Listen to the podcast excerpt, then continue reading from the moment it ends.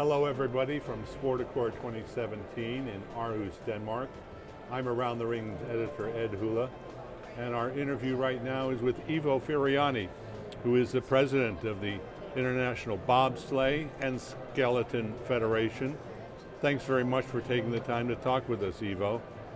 Um, it's always my pleasure to talk with you.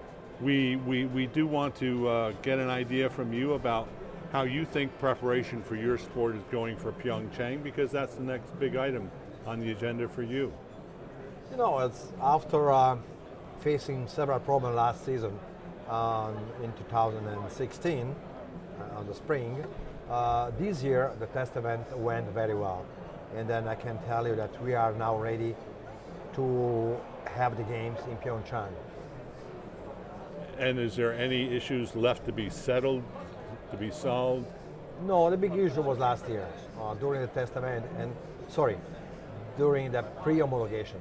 Therefore, we make a pre-homologation to check everything on the venue, and we faced some problem, but uh, with the support of uh, the organizing committee, working very close with FIL too, we solved the problems, and now we are ready. So, um, for me, now the games will be just uh, matter of uh, general organization. But the field of play would be perfect ready next year. What do you expect to be the impact of bobsleigh in South Korea with the Olympics coming there? How will it help the sport grow in this part of the world? You know, in South Korea, bobs and skeleton, at the moment, they are one of the most uh, successful uh, co- uh, competitions and disciplines. Uh, they have a strong athletes in bobsled, strong athletes in uh, skeleton. In skeleton, during a test event, they win the silver medal. That's very important. So there rise the interest, there rise also the, the emotion, the passion of the Korean people. I think uh, for us, for our disciplines, South Korea will be a great, great moment. And then you have the next Winter Olympics in China. The very unusual circumstance never has happened to have two games back to back in Asia. Another track has got to be built in China. Of course, we will have another track, and then China for us is a great opportunity to make our sport more popular. and uh, I'm sure that uh, the Chinese Federation, with a great work in the next four and a half years, they will be ready to be successful uh, as the Korean.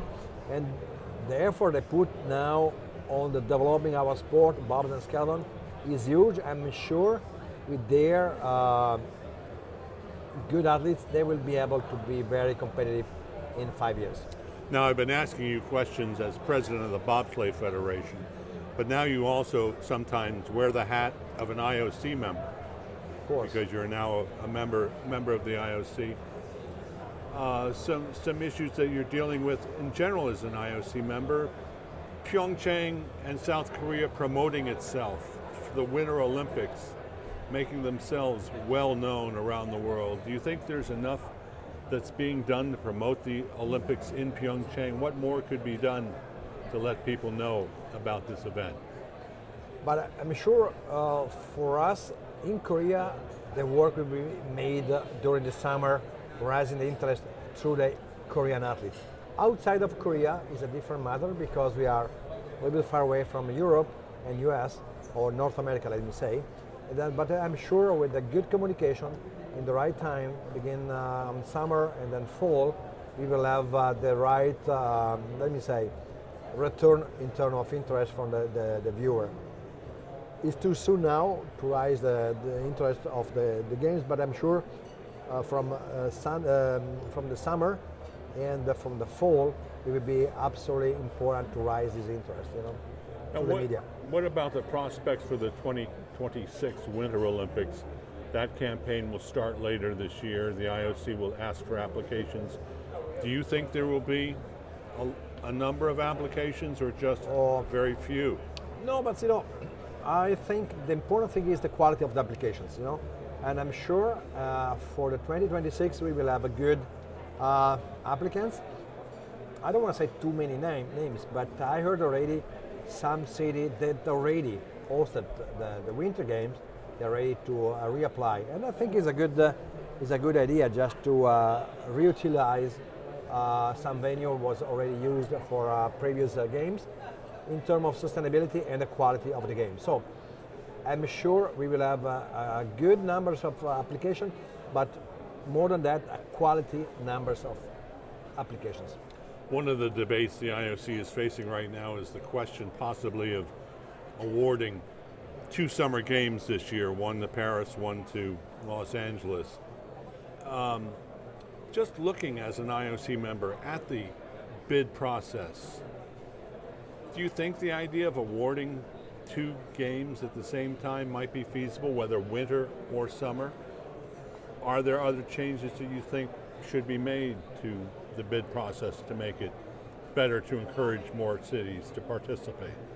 The discussion of the regarding the awarding of the two uh, Olympic Games, Summer Olympic Games, in uh, the same time is in process. So I, I cannot say too many things now, but I want to just say or state that uh, the two candidates we have now, Los Angeles and Paris, they are strong, strong candidates. So uh, I think in any case, uh, doesn't matter what will be the decision. Uh, I have two strong candidates like this one is a great opportunity for IOC, and I think maybe we will consider regarding the to awarding maybe both because you know the quality of the, the, the, the two cities is, is so good that it's maybe not so easy to lose this chance. But anyway, this process uh, still uh, is not, not completed, and then we see that uh, a lot of discussion will be, made, will be made in the next days, you know. Ivo Ferriani, President of the Bobsleigh Federation, thanks very much for joining us today on Around the Rings Radio. I'm Ed Hula. Ciao.